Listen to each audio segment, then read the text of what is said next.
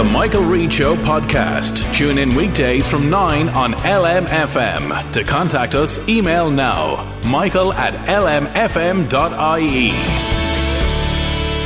Wednesday morning, uh, the 27th of March. Good morning, with much debate and discussion from now till 11am. This is Michael Reade on LMFM. This was meant to have been a week of national jubilation. It was meant to be the week when church bells were rung, coins struck, stamps issued, and bonfires lit to send beacons of freedom from hilltop to hilltop. This was the Friday when Charles Moore's retainers were meant to be weaving through the moonlit lanes of Sussex, half blind with Scrumpy, singing Brexit shanties at the tops of their voices and beating the head hedgerows with staves. This was meant to be the week of Brexit. And what has happened instead? In one of the most protoplasmic displays of invertebracy since the Precambrian epoch. This government has decided not to fulfil the mandate of the people. They have decided not to leave on Friday, March 29th. That's according to Boris Johnson in an article that features on the front of today's Daily Telegraph under the headline The People's Day of Jubilation Hijacked by Spineless Pirates. In it, he goes on to say, We are on the horns of a dilemma. We are between a rock and a hard place, the devil and the deep blue sea. We have on one side the backstop and on the other the infinite parliamentary delay. We have the frying pan labelled Theresa May and the fire consisting of the new triumvirate of Oliver Letwin, Yvette Cooper, and Nick Boles. He goes on then to say that there are many MPs who fought for Brexit and who care about it deeply and who are wrestling with their consciousness, consciences, and are frankly utterly furious that it has come to this. He then sets out the choices. Withdrawal agreement, he says, is something that would leave them obscured. We run the risk of either weakening the union or else being forced to remain effectively part of the single market and customs union. But if we vote it down again, there is now, I think, an appreciable risk that we will not leave at all. Let's talk uh, about this and where we're going over the course of the next 24 hours with Brendan Smith, Fianna Fáil TD for Cavan Monaghan and chairperson of uh, the Joint Oireachtas Committee on Foreign Affairs. Good morning to you, Brendan Smith. And Good morning, Michael. Thank you indeed uh, for joining us. Uh, that's uh, a fairly uh, colourful climb down, it would seem, from Boris Johnson. It is indeed, and the pity Mr. Johnson didn't put his skills to, and creative um, talents to informing the people in 2016 and making them aware of what Brexit would mean and the downside to it for Britain, for the European Union, and particularly for our own country, because we're well aware that a campaign of misinformation was fed to the British electorate in advance of that referendum. But we didn't think when Mrs May announced two years ago that the 29th of March 2019 was Brexit Day, the day Britain would be leaving the European Union, that we would be here at the 27th of March when a number of options, maybe 12 to 15 options, are going on, on ballot papers to be presented to the members of the House of Commons, more than 600 members. And at the moment, it looks as if there will be no clear decision. Mm. So, unfortunately, it's political chaos in Westminster.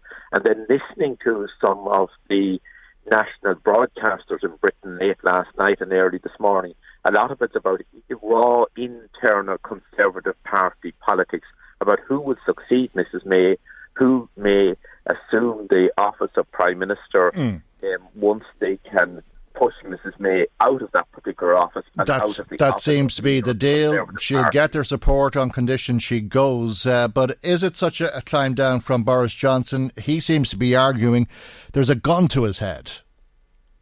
Well, metaphorically, of course, but he, he's the man who, who spoke about mm. how simple it would be for Britain to negotiate trade deals that crossing our the border, moving from Northern Ireland to, to our state would be the same as crossing one of the city boundaries in London. He displayed a complete lack of knowledge and awareness of the issues that will emerge following Britain's exit from the European Union. And we all sincerely hope that Mrs May would be able to put her withdrawal agreement to the British Parliament and have it agreed and then have the transition period where extremely important important work has yet to be undertaken between Britain and the European Union, and that's a future trading relationship. And what we had all hoped was that the withdrawal agreement would be agreed. Mm. Would have the transition period then for uh, two years or whatever, that there would be a good, meaningful discussions, a good trade deal both from the European Union point of view and from a British point of view, and that you would have that stability. But this isn't necessary. I mean, this is the argument that Boris Johnson. I mean, it does seem like a, a colourful climb down, but he does have that proverbial gun to his head, and he's saying it's either that we vote for Theresa May's deal or we'll remain in the European Union. But he's saying that it doesn't need to be that way. If people remembered that Britain or the United Kingdom is the fifth or sixth biggest economy on earth, the second biggest military power in NATO, uh, and that if they had the guts to go to Brussels and say that they can't accept what he calls the constitutional humiliation of the backstop, that there would continue to be Mars bars, there would be drinking water, planes would fly, the sun would come up in, in the morning, uh, and that it would be in line with the wishes of 17.4 million people who voted to leave. Yeah, but they voted to leave on the basis that there would be a good trading arrangement with the European Union, and and they they weren't made aware. And Mr. Johnston was a, a senior government minister who walked away then from the decision making process. If he's so concerned about the gun being put to his head, metaphorically mm-hmm. and politically, why didn't he stay in the cabinet room, fight from within the cabinet to effect the changes as he thought would be beneficial? That we would disagree with him entirely, but he was one of those people who was who was using raw politics to further his own career, hoping to eventually lead the Conservative Party. And and when he and others within the Conservative Party were not able to to achieve what they had promised the electorate in advance of the referendum, they move away from the centre of politics and are sniping then from the background. That's not going to achieve anything for for for the for the British for the British people, for the for the European Union people, or for the Irish people. Mm. What we want to see is positive, meaningful dialogue to ensure that the agreements are reached for the benefit of both the European Union and the British people. We have all a common interest in deals being reached, agreements being achieved. Political instability in Britain is of no benefit to Ireland or any other part of the of the European continent. Um, political instability anywhere has a negative knock-on effect, and we all know that if, if the economy in Britain is weakened, if sterling is weakened, it has a knock-on effect on our exports, the cost of doing business here. So the single market that we are all part of at the present time in the 28 member states, that brought stability. It helped to reduce um, costs for businesses. Mm. It helped to increase access to markets. All of that was beneficial to to all our economies. It helped competitiveness as well. So if we go into the situation that the, the British government has proposed at the present time, in regard if, if there was a no deal situation and tariffs were imposed on say Irish Irish agri food products, food and drink products at the rate that was that was um, mm. mentioned ten days ago, and then the European Union put on tariffs. Nobody gains from that type of of tariffs being imposed in either direction. But does logic matter in a, a census debate? Will Mrs May get the support necessary uh, to uh, make this uh, agreement formally with uh, the European Union? Uh, in the same newspaper, Sammy Wilson is writing today that uh, the DUP said that it would not vote for the deal without changes to the backstop. He says we've worked assiduously with the government to try and get the changes to the agreement and will continue to do so, but we will not vote for an unamended or un- unchanged version of it. And uh, that means uh, Jacob Rees-Mogg is in a bit of a, a dilemma because he seems to be willing to vote for it if the DUP is. Yeah, but I would hope then that Mrs May would also be able to convince more members of the British Labour Party Party, the Scottish Nationalist Party, and, and the Welsh Plaid Cymru as well. We would hope, and unfortunately, in my view, and we are only looking at it from outside, I have to say, she didn't reach across the House when she lost her majority by uh, foolishly calling the 2017 general election. When she was in a in a precarious position, number numbers wise, in the House of Commons, at that stage she should have been involving the other parties across the House and reaching a consensus. And let us remember the, Mr. Johnston and the DUP and others would tell, talk about the backstop. The European Union um, agreed to changes to facilitate Mrs. May, and Prime Minister May and our government agreed the withdrawal agreement, and it's up to them then to get it through their parliament. Mm. Uh, but there may be some other consensus. Uh, today, there's uh, about 16 options uh, that uh, the Speaker of the House whittle, whittle down to uh, about six or seven different options to be voted on at uh, about seven o'clock this evening, and there'll be a variety of ways forward that MPs will be able to indicate whether they support or not the options in front of them, and they may choose several of the options, it seems. Yeah, and I presume that that could be whittled down further, maybe because there there was speculation earlier this morning from Britain as well, from from from some members of the House of Commons, that there could be further votes on that basis again next Monday. If if there's a trend towards a certain proposals and and then there could be follow-on votes. I understand, but this is an unprecedented situation. This is a new situation, the indicative votes. But if if the if the 12 to 15 options that may go before the members today, if that's whittled down further over the next few days, maybe you could reach reach a consensus or not a consensus, but reach a majority decision then that w- that would hopefully uh, ensure that there was an orderly withdrawal by Britain mm. and that you would have the transition period between Britain leaving the European Union and putting in place the new future trading arrangement between Britain and Europe. And I think oftentimes in the debates that we have had and the narrative, we often we talk about the withdrawal agreement, what's immediate, but equally important is the follow up agreements and the trading arrangement that will come into place following Britain's exit from the European Union. So that's why it's critical that the withdrawal agreement is, is gets through Parliament, that you have an orderly withdrawal by Britain on a uh, literally on a phased basis because you would have to transition, and during that transition time, the European Union and Britain would would would um, put in place hopefully a good trading arrangement mm. for the benefit of both trading blocs. Okay, so uh, this evening, though, they will probably vote on whether they would have a, a customs union with uh, the European Union, whether they would stay in uh, the single market, whether there would be a, a Norway style relationship or a Canada plus plus plus, uh, or if uh, the Labour proposal for uh, a close economic relationship with Europe, which would see uh, an alignment uh, with uh, the single market and a comprehensive customs union put in, place, or if they may go for a second referendum. Uh, and I, I gather there's the possibility that they might look at the idea of revoking Article 50 altogether. Uh, if there isn't a, a clear majority for one of them, will they be voting again on Mrs May's deal? It could be, or or there could be there could be a proposal emanating from the different options and what level of support each of those options commands in the House of Commons. And perhaps next week, as, as has mm. been suggested, you could have further votes, indicative votes on, on a smaller range of options. Just the latter two that you mentioned, Michael, in regard to another referendum or revoking Article 50, I, I, I don't think that will happen. I'd love to see Article 50 being being revoked. I don't see that happening, and I, I, I presume that a, a, referendum, another referendum, will be quite divisive. And we know that the political system is divided very much in Britain at the minute.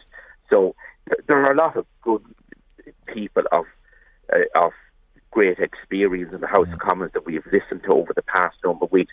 People like Dominic Grieve, the former Attorney General and Conservative government who was close links with Ireland, Hilary Benn, who was a, a colleague of my own when we were both Agriculture and Fisheries Minister, Yvette Cooper.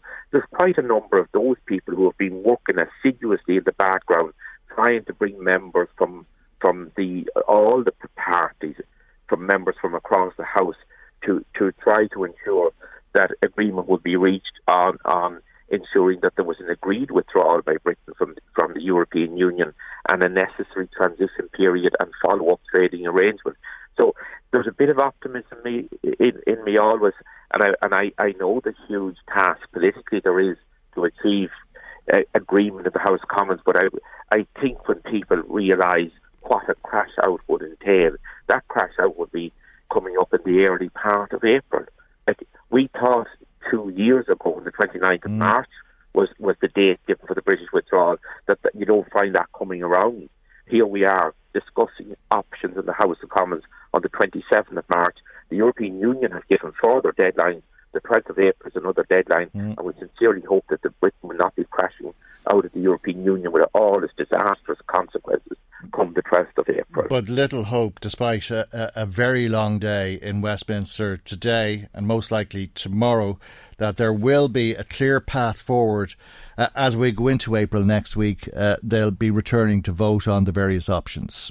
Well, if there was a bit of progress or an indication in regard to where consensus or agreement could be reached, maybe the indicative votes by the level of support that each particular proposal um, gathers, maybe that would give a clear indication of what proposal could get through the House, and hopefully, and and um, that over the next few days that that could be achieved. All right, we'll leave there for the moment. Thank you very much indeed for joining us uh, this morning. Brendan Smith, Fianna Fáil TD, for Cavan Monaghan, and chairperson of the Oireachtas Joint Committee on Foreign Affairs, Trade and Defence. Michael, Reade on LMFM. Owen White is uh, the chairman of uh, the IFA's Sheep Committee. He joins us now. Good morning to you, Eoin, and uh, thanks for taking some time to be with us. How are you today, by the way? good morning, Michael. Thank you very much for this call. Uh, yet again, Michael, uh, sheep kill and worrying in the Cooley Peninsula. Mm.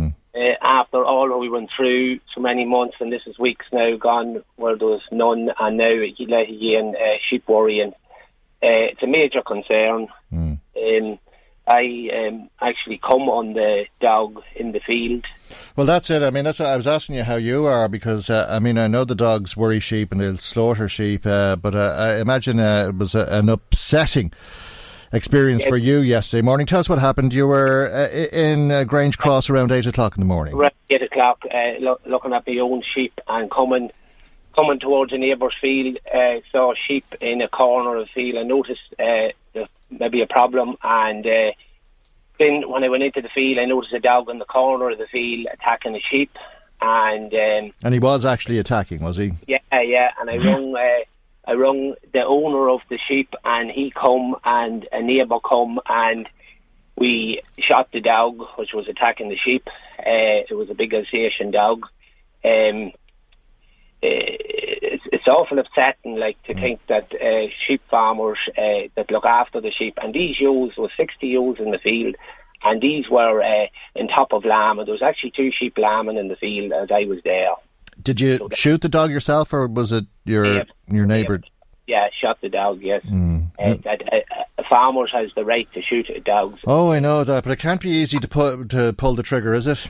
No, it can't be easy, but like uh, these are our livelihoods. These sheep, like them mm. dogs, is, is people's pets and owners. But when they get out into a field, an open field, open air, they that's their instinct to kill. Mm. So like people don't realise this. Do you know what I mean? Like they have to look after their dogs, and like they have to there has to be legislation here for a license. Every dog has to be licensed, and it's the same as like a tax book of a car. You have to uh, there has to be something like that, the change of ownership. If There's a problem there mm-hmm. where this change of ownership, I that's don't own fair enough, Eoin. I mean, it's completely fair to say that. Uh, I suppose uh, I was saying it, it, couldn't be easy to pull the trigger because I, would feel sorry for anybody who has to do it, who's been put in that situation. Yeah, put in that situation, but but uh, like it's it's their livelihood. You know what I mean? Mm, killing, mm, like mm. Uh, like it's it's it's there's very little profit in sheep, mm. and like uh, like they are killing or worrying. Like this man now he doesn't know if them sheep will abort or anything. Like it yeah. could happen all abort. Like uh, and like it, it, it, it's it's a disaster. Then like mm. uh, and um, was it uh, that he shot him in the face? It looks like his head was blown off. I mean, Shot him, yeah, shot him. Uh, shot him. Yeah, killed him. Yeah, yeah. The head, yeah. Very, very, very disturbing to look at, at, the pictures. Must have been very disturbing to shoot him. Very disturbing oh, to deal with. Uh, yeah it is very disturbing and it's very hard on, on, on people. It's very hard on the farmer too and the, the pet owners and that. But they mm. have to look after. Them. They have the responsibility for the dog. Do you know who owns the dog? Uh, I'm not too sure. No, no. Mm. Uh, have you seen this dog before? Because uh, no, no, I didn't see the dog before. No, no, no, no. Okay, because we have heard uh, from Matthew that uh, quite often, Matthew McGreehan, that quite often it's uh, the same dogs that are worrying sheep. Yes, yes, but this was a different area now from, from the last Mm. area now. It was killed. It was Ballymac the last time. This was a good distance away. But it, it- it's across the regions. I mean, Oh, I, I think oh. there's been more than 60 dogs, close on 70 dogs at this stage that have been killed in recent months. Sheep, Or uh, sheep, sheep, beg your pardon, of course, yeah. Sheep killing this, yes, yes. Mm-hmm. And that's, yeah, well, the dogs get away and they're not, they're not killed or they're not found. Like, it's just by chance I come on that. Like, that could have been Mm. uh, an awful lot worse. Yeah. Eight, Well, and at 8 o'clock in the morning. at 8 o'clock in the morning, and the farmer was there at 7 looking at his sheep, do you know what I mean? And this was 8. All right. Uh, well, uh, it's uh, a chance to uh, appeal to dog owners to keep their keep- to keep- pets under control. Especially on the Cooley Mountains where you have walkers coming out. There's no dogs allowed on the Cooley Mountains. Hmm. Like that, that is uh, an area. Don't mind the walkers, the whole lot, that, but no dogs because they Hmm. get out loose, free, open air. They will kill and attack and worry sheep. All right, and the photograph you sent us in of uh, the dead dog is really horrible to look at. He had his head blown off, and uh, I suppose uh, that's the word of warning to people uh, who don't hear the first message, which is to keep their dogs under control. Yes, yes. All right, hon. yes. we'll leave it Thanks there. very much for the call. Thank you very much indeed. Owen White, chairman of the IFA's Sheep Committee. Now, Wednesday morning means uh, that the local newspapers are in the shops. Marie Kearns is here to tell us what's on the front pages, and you're beginning this week in Dundalk. I am indeed, Michael, and to the Dundalk Democrat on its front page. The paper's re- revealing that Louth County Council and its insurers have forked out nearly 6 million euro in compensation claims for trips and slips, as the paper puts it, in public places over the past five years alone. These figures now are obtained by the paper via Freedom of Information request, and David Lynch writes that for the five years in question, 215 compensation claims were paid out, with a whopping 53 claims in 2016. Okay, and we stay in Dundalk. Uh, the Argus uh, leads uh, with uh, the very unusual story of a local woman. That's right. It is, of mm-hmm. course, the story of Lisa Smith, with his dom- which is dominating the front page of the Argus today.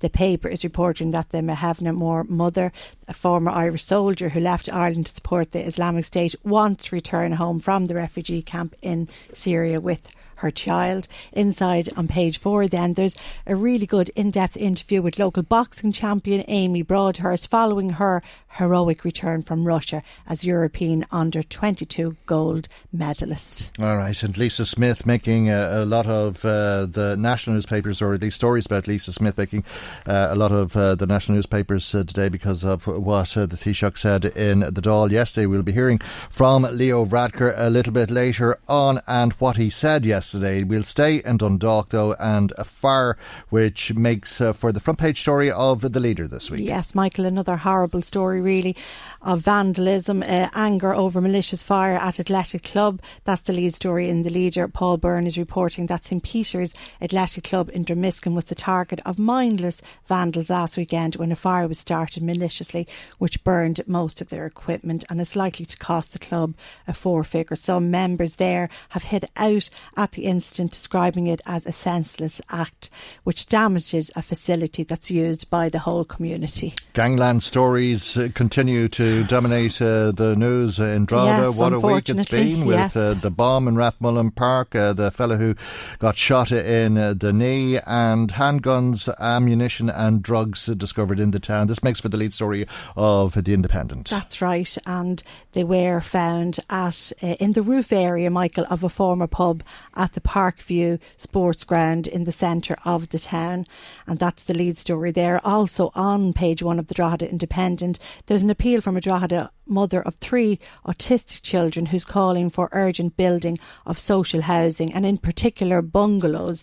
She says the deplorable and squalid conditions of the house she rents are making her family ill. The windows are black with mould and she's paying 715 euro per month for this house which she feels is most uninhabitable. Okay, we go to the leader, the other newspaper in Drogheda, and it's talking about guns as well. That's right, it's leading with the same story. But inside the paper, Des Grant is questioning the fairness of commercial rates in Drogheda, apparently being dearer than Dundalk this year. He's claiming that Louth County Council previously always charged traders in Drogheda and Dundalk the same, but for some unknown reason, that equal payment policy has now changed with a 3.5% difference, a movie says, which has sent shockwaves through the local business community in the town. All right, uh, this is Des Grant who owns the Drogheda. That's right. Uh, he's uh, using the paper obviously to have a, a, a, pop at Louth County Council, which is an unusual thing for the media to do because uh, Louth County Council uh, would be substantial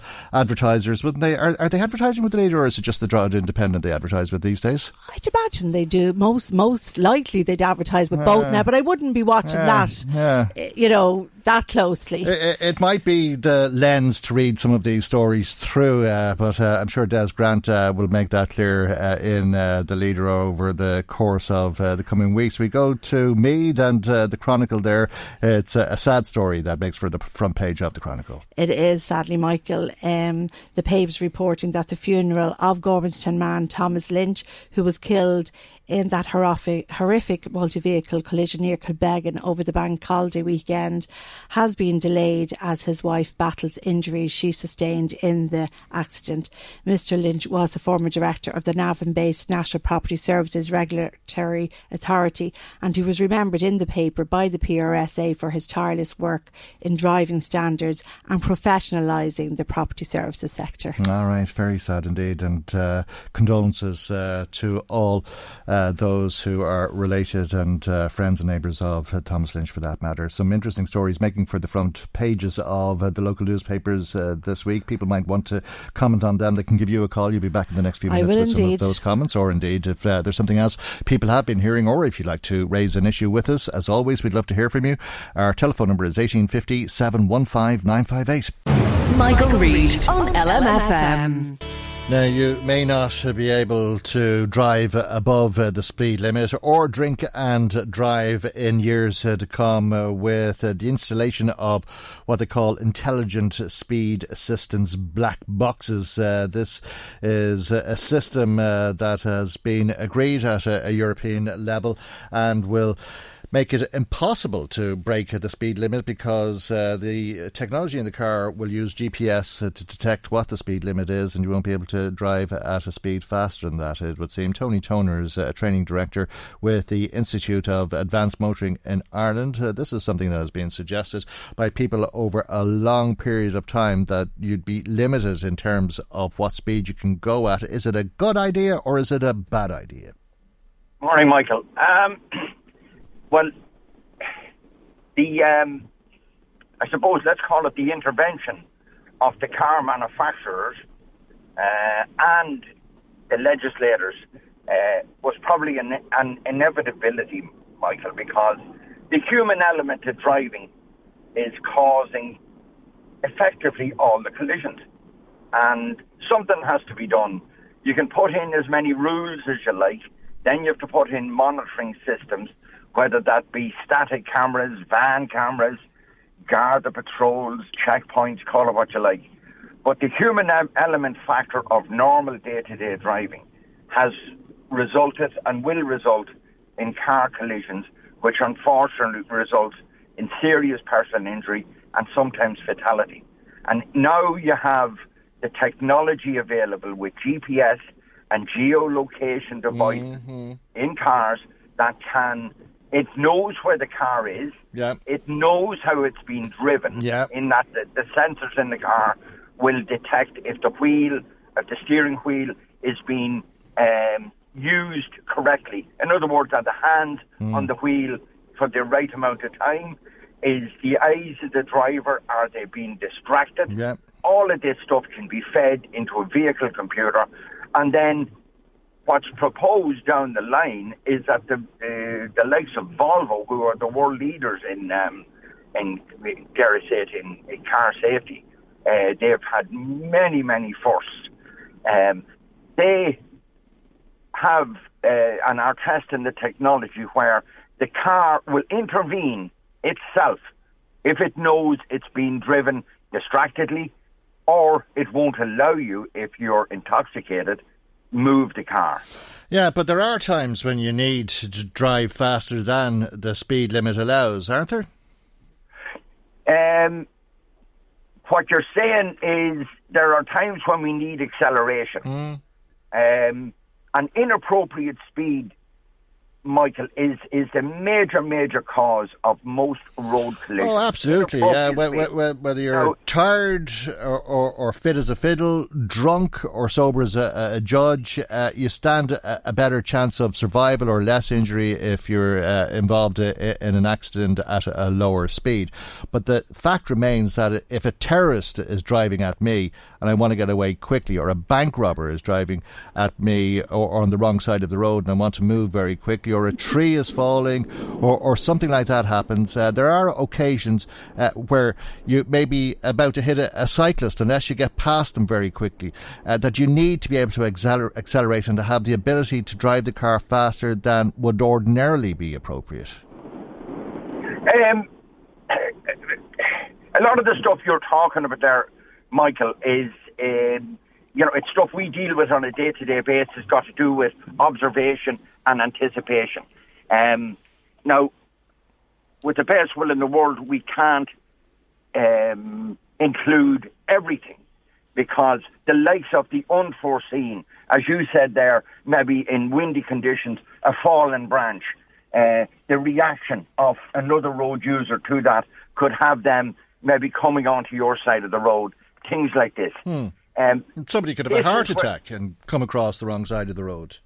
Yeah, but you know, you know, they, they are extremes, but Michael, and they're not them. They're not. They're not. But that's uh, that's the. They're real... not the causes of, of most of the collisions. But that's the reason why you should be able to exceed the speed limit. So it, it is in those exceptionally extreme circumstances that you have the ability to drive faster. Is it not?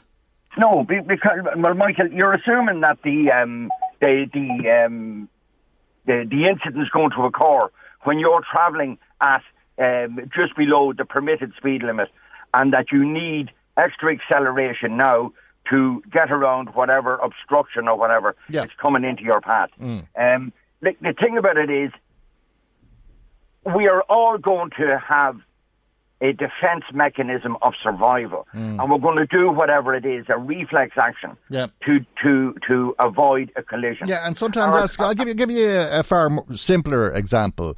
Uh, let's say uh, I'm driving at just below 80 uh, on one of the national roads uh, within the speed limit, uh, and somebody pulls out of a, a driveway at a snail's pace, and there's no way I can stop in time uh, and there's a car coming, but uh, if I accelerate and I get up to 100 or 120 in a matter of seconds, I'll get past the car that has crawled out of the driveway uh, and I won't collide with the next car. Now, that's a, a, split second decision. But if you haven't got the ability to make that decision, you have only one option, uh, and that's either to drive into the car that's coming out at a snail's pace or into the wall beside it.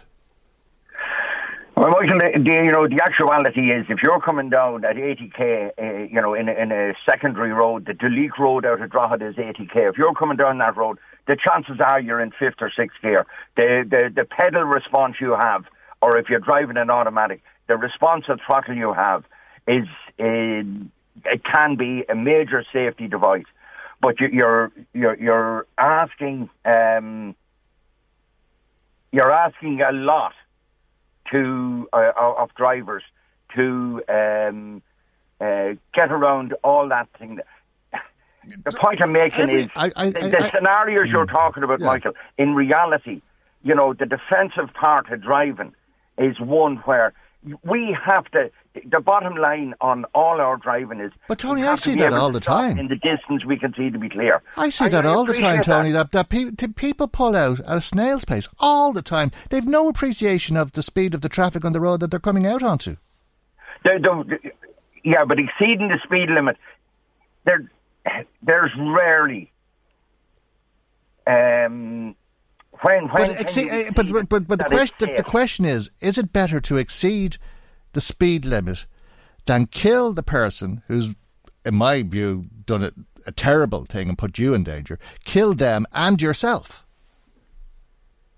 Well, we're going to we're going to avoid the bump. That's our reflex action. If if in doing that, you like you're on an 80k road mm.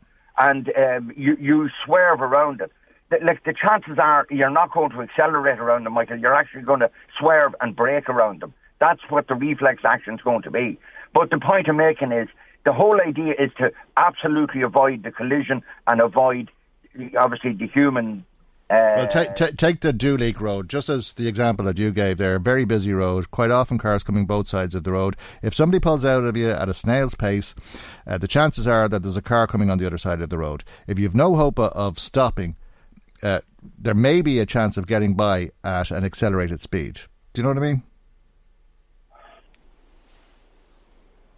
Michael, circumstances uh, it's all about circumstances. Mm. Um, if it is, and obviously avoiding the collision is the prime thing. You know, not causing uh, uh what do you call it damage to mm-hmm. another human is really, really important.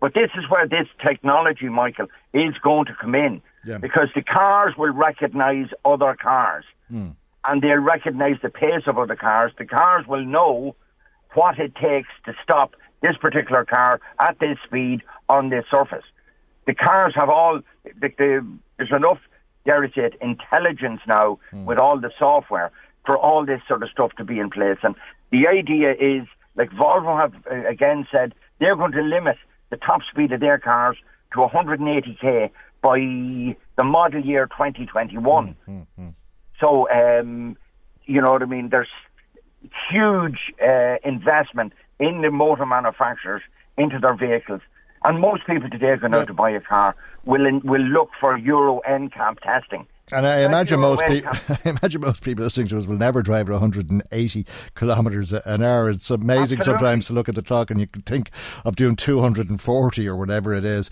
Uh, and maybe that is the solution. But uh, I, I, I hope there the arguments, the uh, you know, for and against. Uh, but uh, the idea of one of these alcohol uh, alcohol locks is very good. Uh, that you wouldn't be able to drive if you're over the limit. Again, Mike, anything that prevents, uh, you know what I mean, the carnage that you, you report on, on on an all too regular basis mm. is is vital.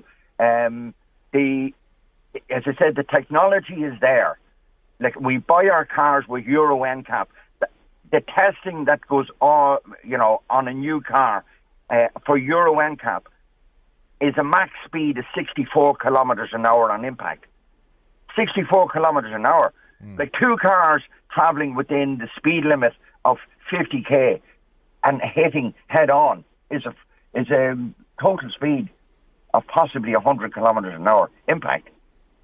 So all the safety devices that's in the car from the seat retention system to the airbag system, the side impact bars, and all of that stuff are absolutely tested to the limit in a, in a bump like that and may not prevent the injuries. And severe injuries on our roads, Michael, are, are, are the unknown.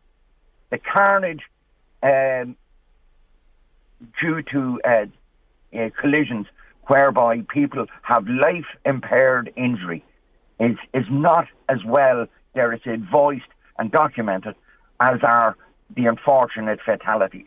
And there's many, many people who are impaired for the rest of their lives out of a collision that's never reported. Well, that can't be argued with. Uh, we have and to the technology, it, the technology mm-hmm. will hopefully prevent an awful lot of that. Let's hope that is the case. Tony, thank you indeed for joining us as always. Tony Toner, Training Director with the Institute of Advanced Motoring in Ireland.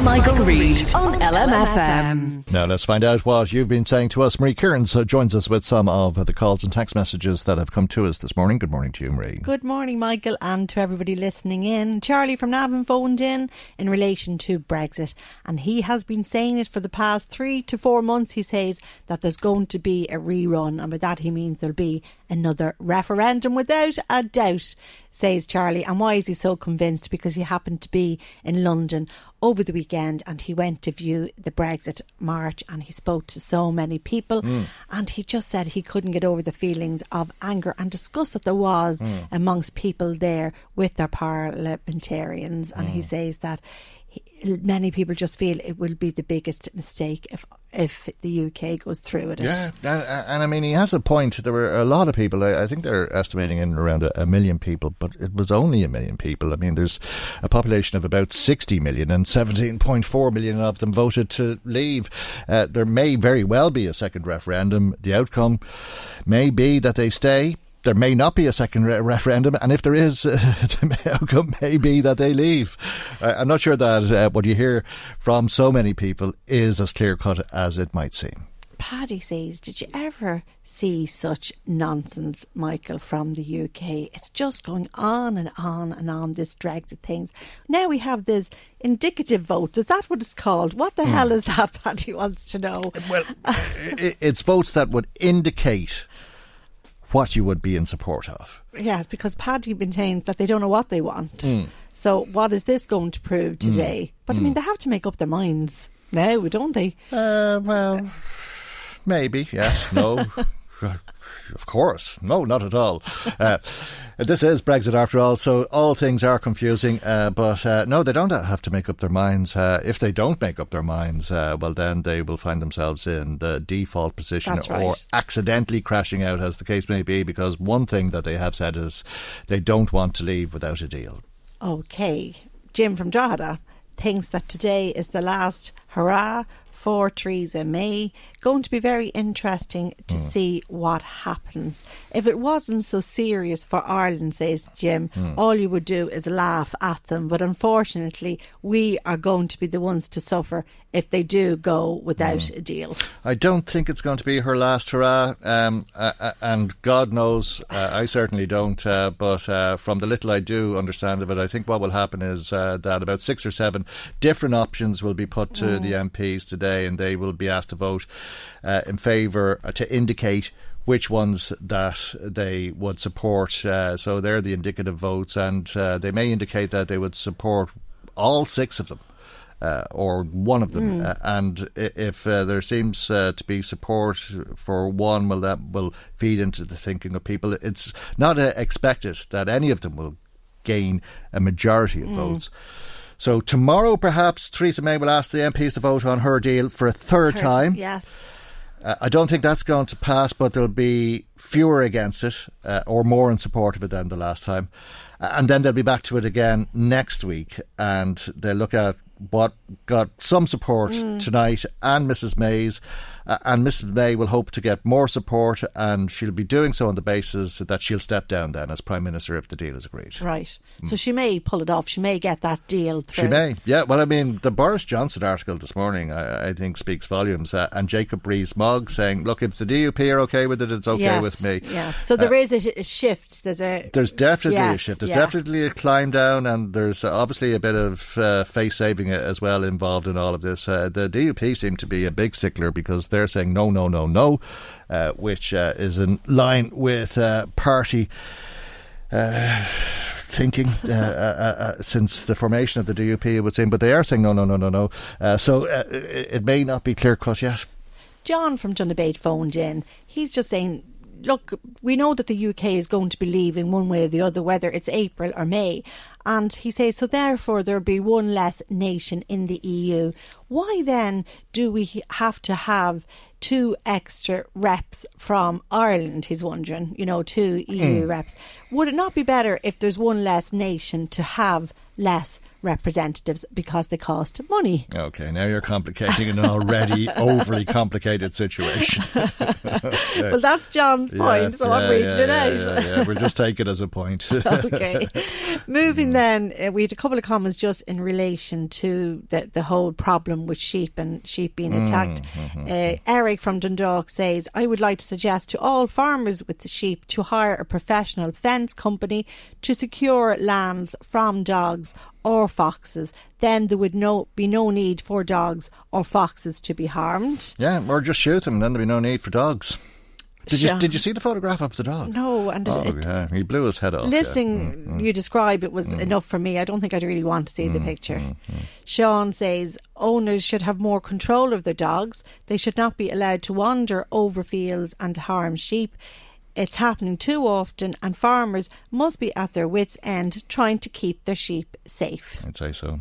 Mm. Uh, Deirdre says it's dreadful that people are letting dogs roam around and that they should not be permitted to kill sheep, uh, that uh, people should have their dogs under control at all times, that you can never trust dogs. Mm. Hold that thought for a moment. Uh. We've been hearing uh, talk of uh, Lisa Smith uh, being brought home. Uh, it's an issue that was raised in the Dáil yesterday by the Labour Party leader Brendan Howlin. Taoiseach, uh, an Irish citizen, Lisa Smith, is in a camp in northeastern Syria with her two year old daughter, Rukaya. the 37 year old Dundalk woman has obviously made very poor choices herself and is responsible for the situation she finds herself in. But there's a two year old girl, an Irish citizen, that deserves a future.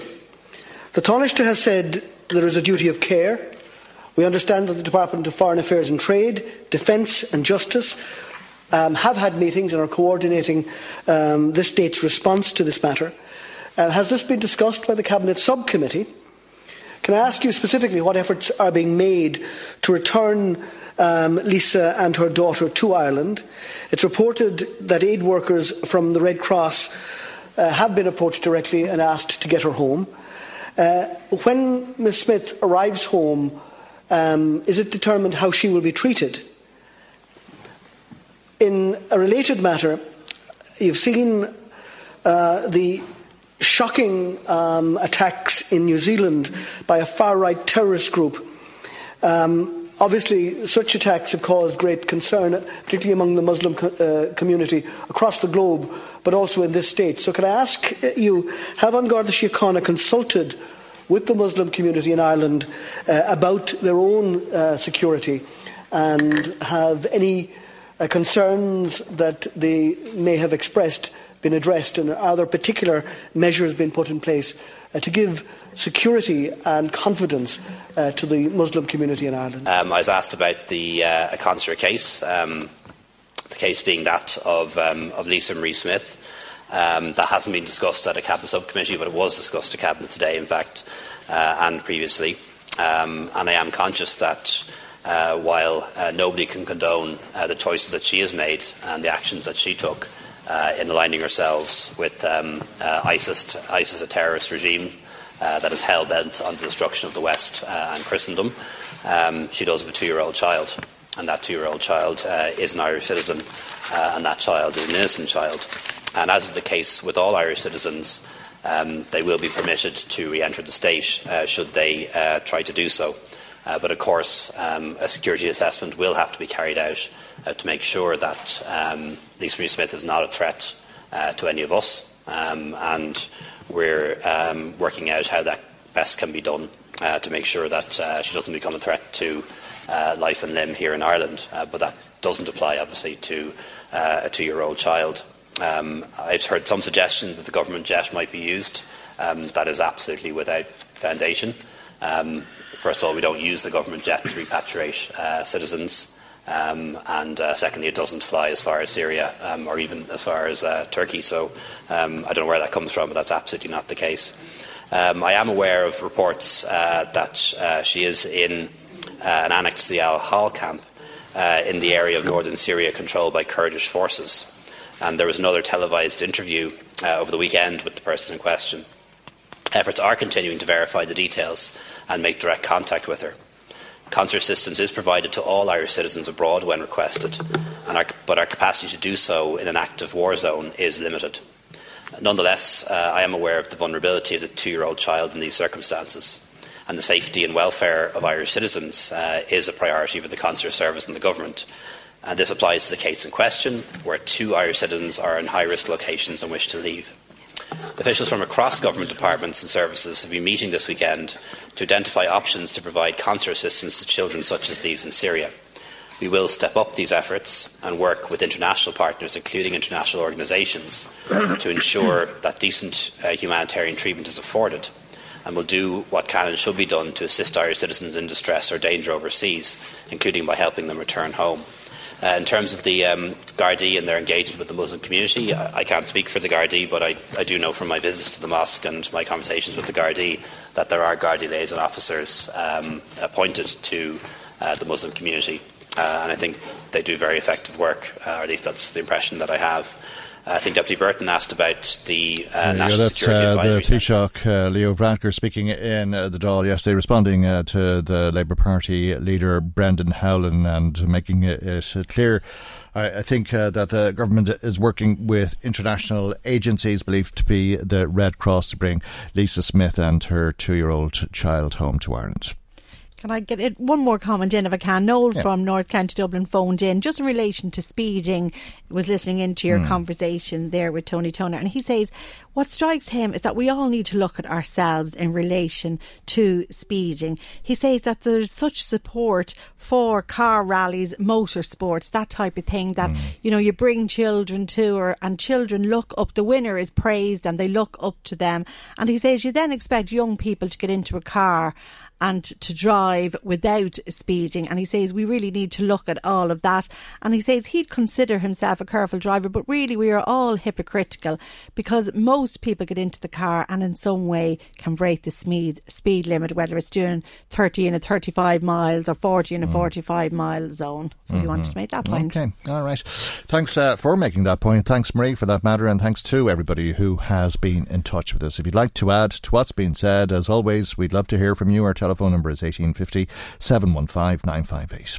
Michael Reade on LMFM. The Green Party is in favour of littering, according uh, to some people in County Louth who would consider their sitting councillors uh, to be litter louts because uh, they want to erect election posters. Let's hear from one of them, Marianne Butler, who opposed uh, a motion uh, which would have meant that candidates in the upcoming local elections would have voluntarily decided not to put up election posters. Good morning to you, Marianne, and thanks for joining us here on the programme this morning. It's an odd position for the Green Party to take, is it not?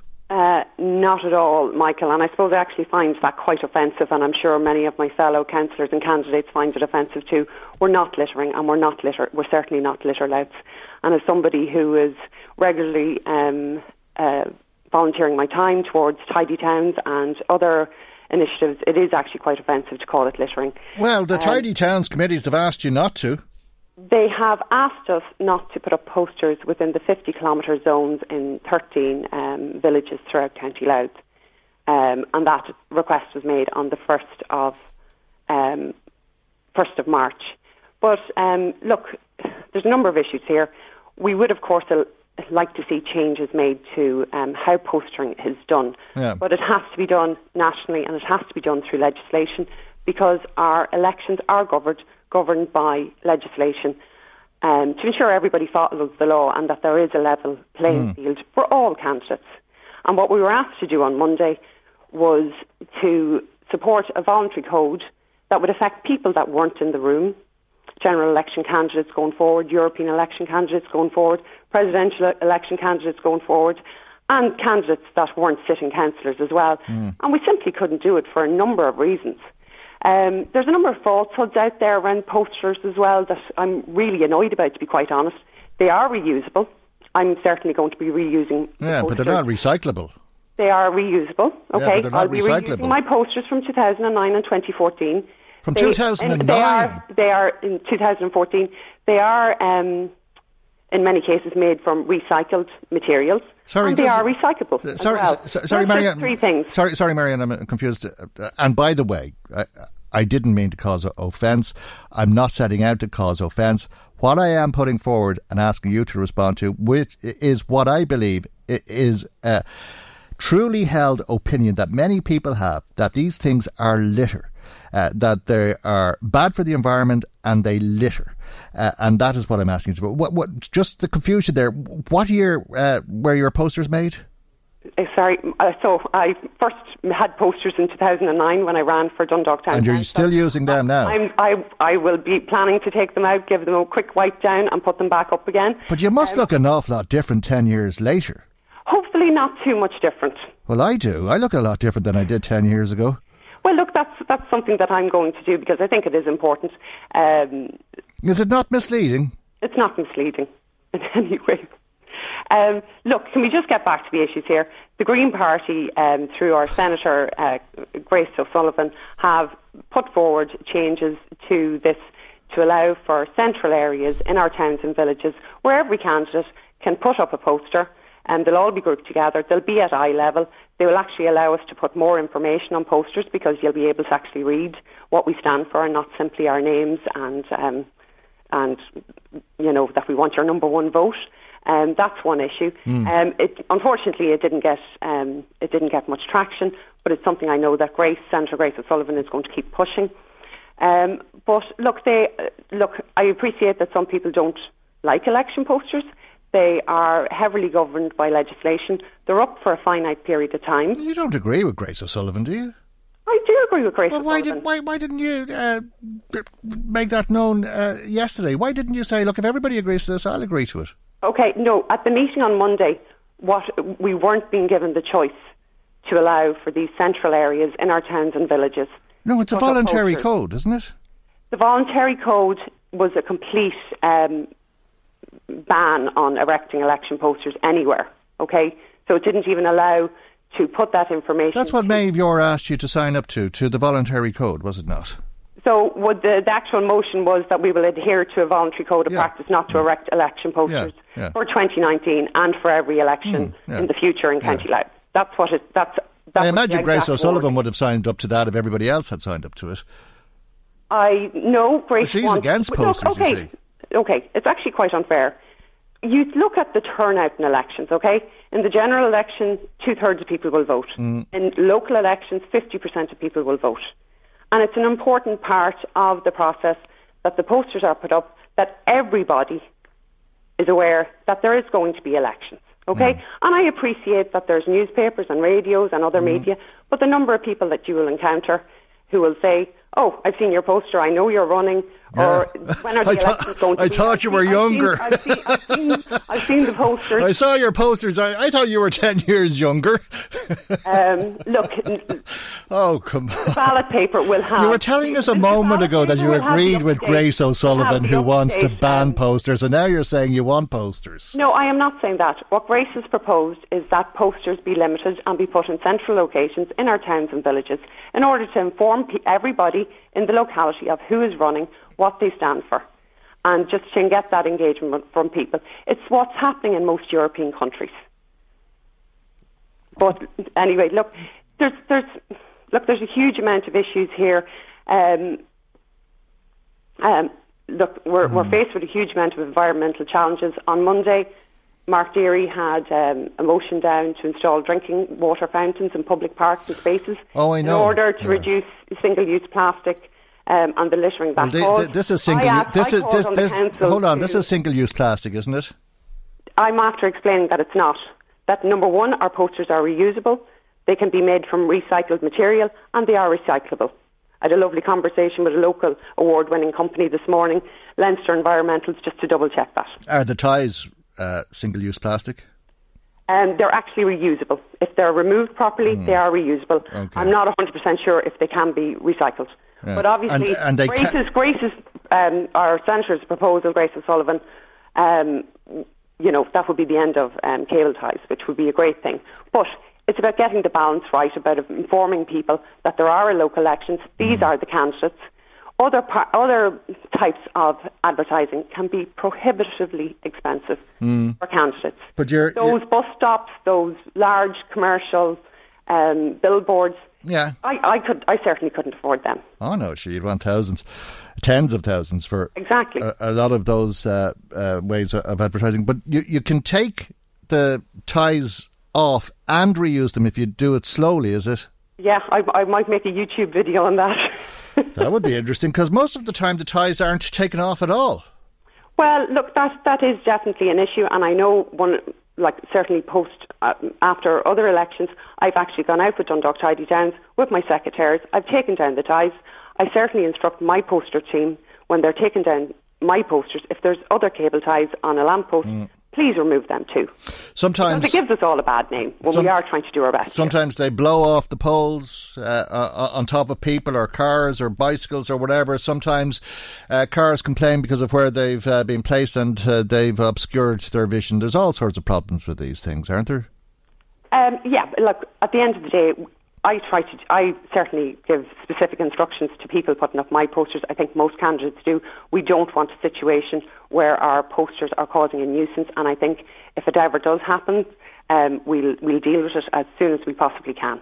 Okay. Uh, I hope you do uh, accept that some people consider them to be litter put up by litter louts. Um, I think it's an awful thing that we are we're calling local candidates and local politicians litter louts. No posters, uh, and the erection uh, and the erection and the erection and the erection of posters uh, and uh, the policy of doing it is in support of littering. Yeah, I well, I certainly don't think so. No, but um, do you, um, but do you accept that some people uh, think that and that it's a, an honestly held view? Um. I, I'm certainly disappointed that, that some people do think that. I think it is a very important part of our democracy um, in getting people out there, getting people to vote, making people aware that there is going to be, be it local elections, general elections, European elections, presidential elections. Mm. Okay, well. And the, the other thing that's out there as well that I really am annoyed about, there is this notion that posters are paid for out of public funds. They're not. They're paid in, I'd say, 90% of cases by the candidates, and in some mm. cases um, where parties have funds, they use non-public money to buy posters. Mm. But they are paid for by ourselves. Yeah, and they're very expensive too, I think. They are expensive, but at the same time, not as expensive as the kind of advertising um, in mm. print media and other media. And as I said, the bus stops, the the commercial billboards. Yeah, I don't know of many mm. candidates who could afford them. I like them, by the way. You like posters? Yeah, I think they're great. Oh, thank you. look, they are an important part. There are look, uh, look. I'm absolutely not denying that. You know, there are serious climate change um, issues here, and we need politicians of all parties and none who take this absolutely seriously. My own party is supporting Bríd Smith, People Before Profit, her climate emergency bill, you know, last night. Um, you know, we supported Thomas Pringle in his divestment from fossil fuels bill, um, I think last year, you know, and we want to, to really support um, the demands of like basically the kids on the street who know what we need to do, and that is about keeping focused, keeping fossil fuels in the ground, pushing renewable um, electricity, um, and all those high level things that we really need to get right. Okay. And you need green voices and green minded voices to do that. Okay. We'll leave it there. Thank you indeed for joining us uh, this morning. Green Party Councillor in Louth, Marianne Butler. Michael, Reade on LMFM.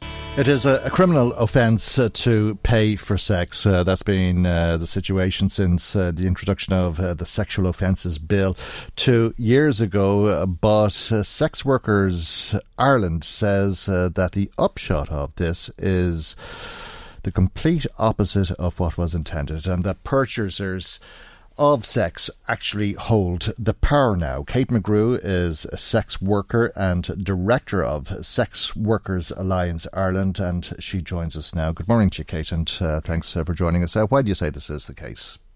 Good morning, Michael. Thanks for having us. Well, this law has failed utterly to support sex workers. It's um, it further endangered us. It's increased risk-taking behavior we can see from statistics that there's, there was a staggering 77% increase of violent attacks on sex workers in the first year this law passed. And at the same time, there was a near 20% decrease in the amount of people that were saying on this um, reporting site that they wanted their attacks to be um, given to the police, the information. So it has served to push it underground. It has served to um, to make us um, more endangered. And like you said, it tips the power dynamic actually towards the client. Well, that's what you're saying. But uh, how how can you verify this increase in attacks on sex workers? Sure.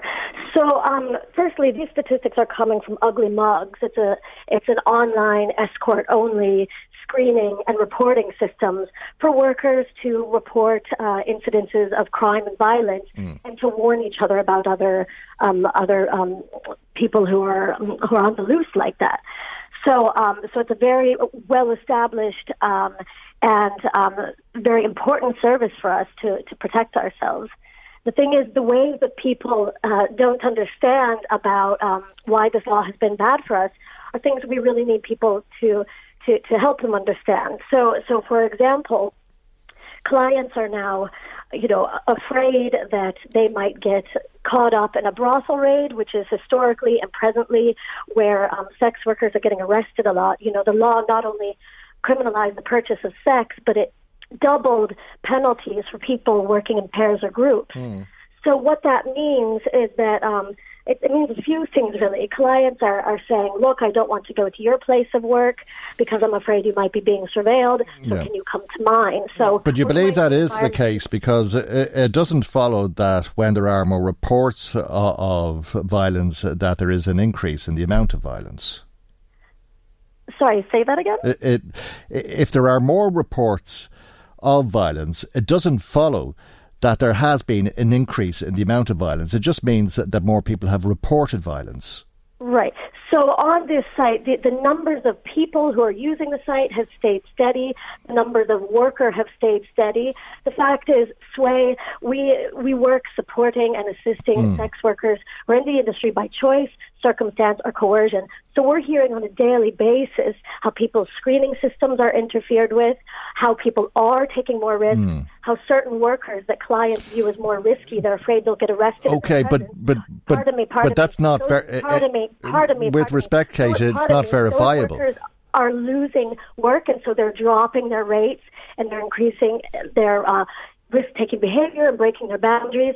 So these are very real, real things that we're hearing workers talk about. Okay, but that's not. It's not verifiable. Is it verifiable uh, to question how many children there are in the sex industry now?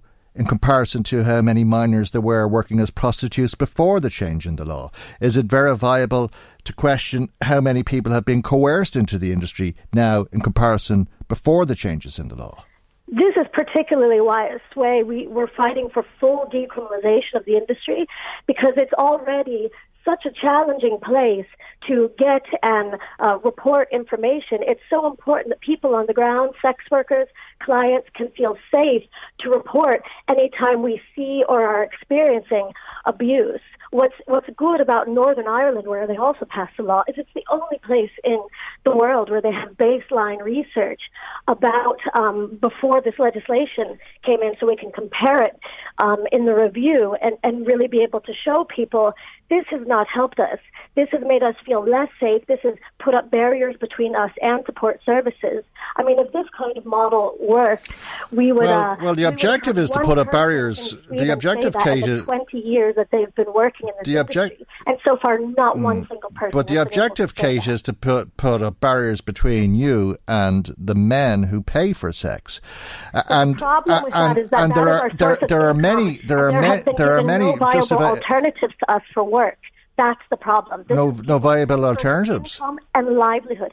That's correct. This is work that people with little to no option tend to do. Well, well, uh, the, the, the, the law changed. no The, the, cha- the, change the change in the law, no Kate. to address the real root causes of Kate. us engaging in the sex Kate, industry. Kate, to a large degree, the change in the law was to give people alternatives from for from from from Zero. from forced Zero alternatives. from zero forced prostitution, Kate, as you know, Zero support and and there are many women there are many women listening to us today who have no alternative uh, but to continue in a relationship with a, a man, a boyfriend or a husband who's coming home diseased.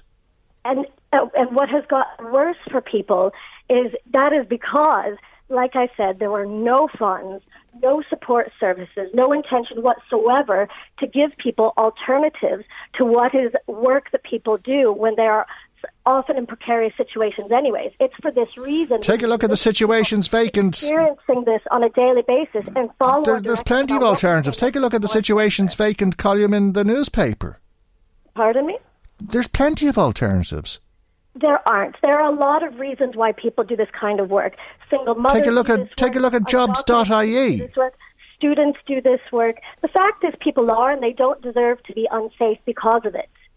There are people of, of all stripes doing this work, and they deserve to be safe. We are human beings, Michael.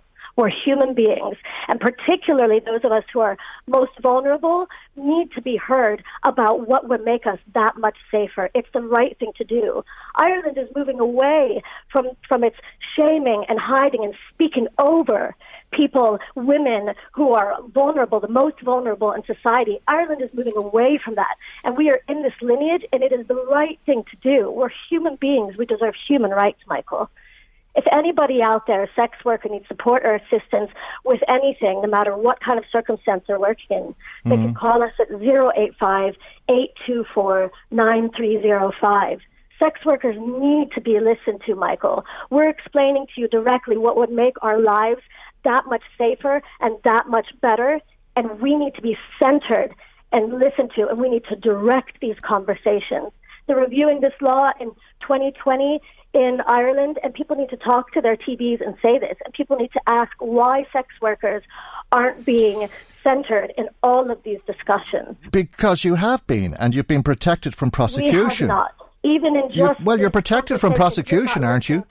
Are- I'm telling you how we're not. Yes, but I'm telling you how you are. You have been protected. To, so, you, you've been protected in a way that you were not protected before. I have listened closely to you, and you've talked over me. In fairness, more often. What I'm telling you is that the reason why we have less likelihood to talk about it is because now we're afraid that cops, even if we report our attack, they will come to our doorstep. They will sit there and wait for more clients to come so they can take away what to us is our livelihood. You don't You don't believe that. be hearing You me. don't believe well, it's true. Yeah, and I'm it's not true because how many people, how many people, how many people have been prosecuted for purchasing sex since the law? There have been. There was one in Northern Ireland. There is one in the South, and there are countless numbers of women who are arrested for brothel keeping, even if they weren't profiting off the proceeds of each other. Michael, I'm. How many men were? How many men have been prosecuted for purchasing sex since the introduction of this legislation two years ago? I just told you, Michael. Two. I'm, I'm, I'm not sure what you're not hearing about this.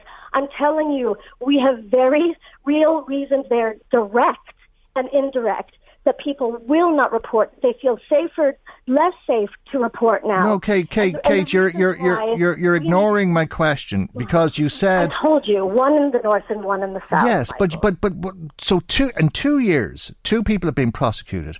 What makes you think the guards are going to be sitting outside people's houses wondering if they're brothels, hoping to prosecute somebody else? They've no interest. They've no interest. There are brothel raids going on all the time, and because we hear in the media when people speak over us, organizations that would that would try to fruitlessly make our industry go away, that they are encouraging Gardaí to step up their surveillance of us. Well- Michael, this is a livelihood of people who Yeah. are vulnerable, and we deserve rights. If this is the focus, if this is, ideology but Kate, away from our Kate, survival mechanism. If this is the focus of the resources of An Garda Síochána, they're pretty crap, aren't they? One prosecution each year. I agree that um, that this is not where Gardaí need to be spending their resources. Historically, sex workers have such a contentious relationship with Gardaí, and that's even more so now. That's what I'm telling you. you know, this is it is it is made things less safe for us. Everybody feels less safe. Everybody has been behaving in more precarious circumstances. It's just the reality. It's what we see on the ground. It's what I experience as a sex worker myself on a daily basis. And, um, you know, even landlords, we hear about landlords extorting sex workers. We hear about them, we hear about them blackmailing them for sex. These are things that are happening to actual people, women, uh, men, and, And no, people, nobody, and- and nobody would nobody condone that or wish it, it to happen to anybody. and Would, I'm telling you what will help it, and, and we- people, direction needs to be taken on that. This law has made these things worse. In 2020, we have a chance to turn it around, and we are asking the Ireland do the right thing in the lineage of caring for its people who, who are most vulnerable in society. At this point, Ireland is so uh, good at doing that. We're asking that we be listened to and that we decriminalize sex work. well, those who work Thank you, Michael. Well, those who work with people who are trying to come out of the sex industry We do that as well. We would help say would say that we in order to protect, in order to you're talking over me again, Kate. In order to protect the vulnerable, uh, you need to decriminalise prostitution and criminalise the purchasers.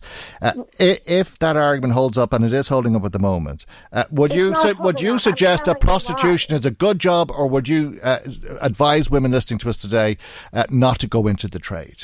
Michael, the point is that if people are in the industry, they deserve to be as safe as possible. That is the point. We're not saying we love prostitution. Would you advise against it? We're saying for those for those who are in, unfortunately, that's not the point. If people want to help vulnerable people from ending up in the I sex it's the industry. They need to focus on the issues of I think poverty. it's the point. Listening to you this morning, Kate, uh, if I was.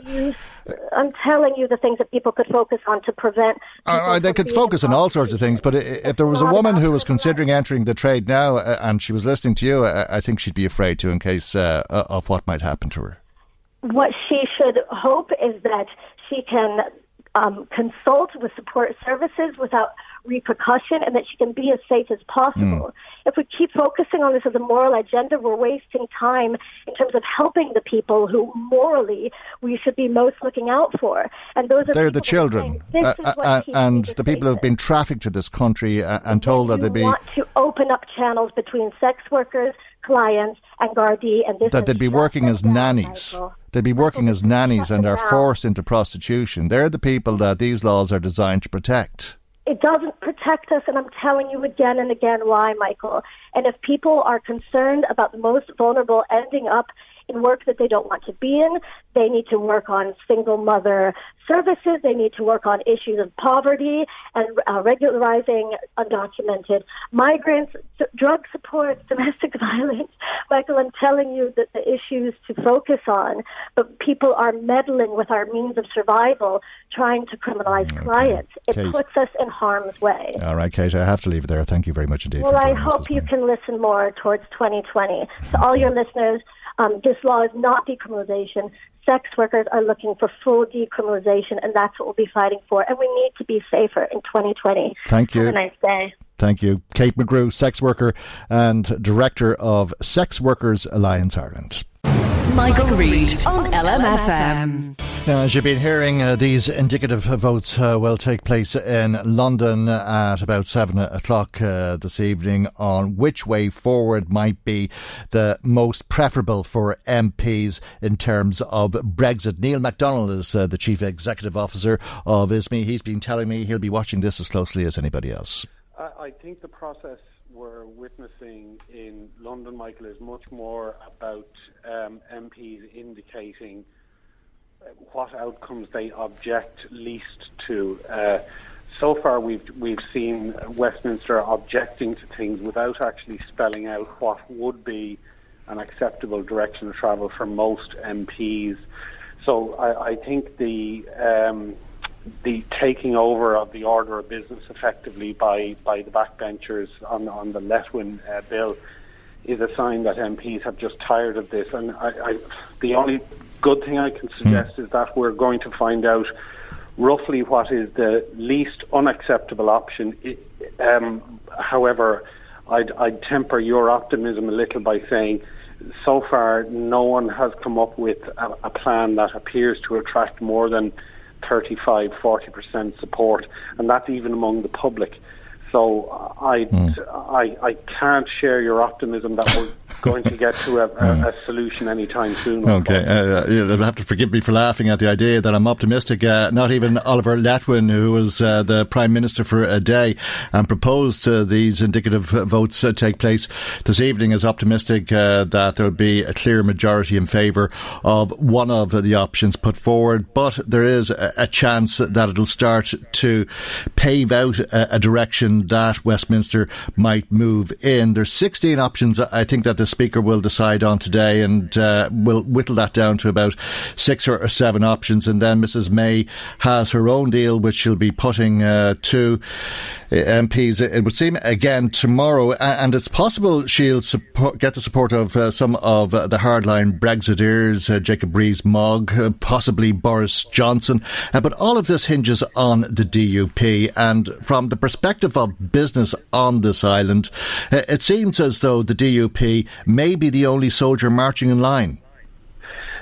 Possibly yes, and the, the interesting thing is, and I, I suppose we're reading the same team tea leaves you are, uh, Michael, that the the the ERG, the sort of the hardline European research group within the Tory party, have been constantly looking over their shoulder at DUP intentions. What has been very interesting over the last couple of days is the DUP signalling their desire to go for a, a longer pause. Now, I presume that means that that that th- th- Britain would have to stand people in the European elections. But at least a one year pause would mean we were not faced with the likelihood of a crash out Brexit in the next number of weeks. So, to that extent, at least, it would appear that the DUP line on a hard Brexit is softening. And um, I mean, let's let's let's take the good when it's offered. Mm. That looks like uh, it looks like on, on, the surface of it a, a positive move, and it would indicate that people are willing to get to some sort of financial, or sorry, so, some sort of sensible um, ag- agreement in time. Mm-hmm. I think it's indicative of what you saw in recent polling in Northern Ireland, where the hard WTO style Brexit not alone doesn't have a majority support within Northern Ireland as a whole, but it doesn't even have support within the unionist community, and I think that mm-hmm. has been very significant. Well, that's it. Uh, the DUP might feel it's the only soldier marching in line in terms of the position it's taken on Brexit, but the Irish Times poll recently would indicate that it's out of step with its constituency. Uh, farmers, business leaders, uh, and uh, social groups uh, all uh, taking a completely different position. were you surprised at all by the findings? of the ESRI report yesterday. Got a lot of headlines, a, a, lot of people taken aback by it, uh, but it, it is what we've been warned for some time is coming down the line, not just south of the border, but north of the border as well. Uh, absolutely, none of that came as a surprise to us. Uh, the, the, there was, uh, I, and and some of that had been flagged uh, quite explicitly before. I, I, think what was new about this was the fact that it was expressed in such a short, uh, in, in, such a, an edited fashion. Mm. Uh, realistically, all the options other than stand still are negative, and that stands to reason because effectively, if you go to any form of customs arrangement, you increase. Uh, the cost of movement of goods across the border, even if that tariff is zero, uh, because the because the cost of administration will rise. So it, it isn't surprising, and it is why we have been saying now for some two or three years the government needs to be running surpluses now because if we're going to be faced with an increase in unemployment, uh, you know, our social welfare bill has not dropped even as we've down, approached unemployment rate down as low as 5%. So if our unemployment rate is going to I'm not suggesting it's going to get in the next recession anywhere mm. near the 16% it, it got to in uh, after the last recession. But but any sort of uptick in, in unemployment at all is going to put a, a really significant burden on the exchequer, and the money isn't there to pay for it without borrowing. Yeah, good deal, bad deal, delayed deal, no deal, they're all uh, uh, situations in which we will suffer. and it would seem north and south of the border, the only prospect of a good outcome is that the United Kingdom decides to remain. Would that be right? I, yeah, I, I, suppose you're taking the utopian Irish view there. I mean, realistically, on, unless something fundamental shifts in the UK body politic, uh, I mean, the, the last polling we saw suggested that a majority, a, a clear majority in the UK, do not want another referendum. Uh, so I, I think the best outcome is a managed outcome uh, that looks like one of the alternative uh, models that already exist, like like EFTA, like the European Economic Area, that uh, Norway, Iceland, uh, Switzerland, uh, or, or, or, Turkey, for instance, being part of the customs union, th- they're all uh, outcomes that would decrease uh, the amount of burden that would be and, and, cost that would be inflicted on Ireland. Um, uh, they were also all options that the Brexiteers embraced before June 2016, ironically enough. Um, but for some reason, maybe it's Theresa May's red lines, uh, mm. they, they, seem to have walked away from a lot of them. Um, but hopefully now, uh, saner counsel will take hold in Westminster and we'll have a less disruptive outcome. Do you think that we are preparing for a managed exit or are we preparing for a utopian Irish exit uh, at a governmental level as well as at a, a local, small, medium enterprise level? Well, uh, d- despite the utterances from government, I would be very surprised if, if in the dusty cabinets there were not um, plans for a hard WTO style Brexit. Because don't forget, and as Brussels is saying, in, in the absence of an agreement that all 27 uh, member states sign up to, and, and they have signed up to the withdrawal agreement and they have not signed up to anything else. Um, in the absence of that, the, the machinations in Westminster are irrelevant. Uh, uh, the UK leaves the EU on a, on a crash out WTO basis. Neil So, McDonnell, the Chief um, Executive Officer of ISME, brings our programme to its conclusion today. Our time has run out on us once again. We'll see you, God willing, tomorrow morning for our next programme at 9am on LMFM. Good morning. Bye bye. The Michael Reade Show podcast. Tune in weekdays from 9 on LMFM. To contact us, email now michael at lmfm.ie.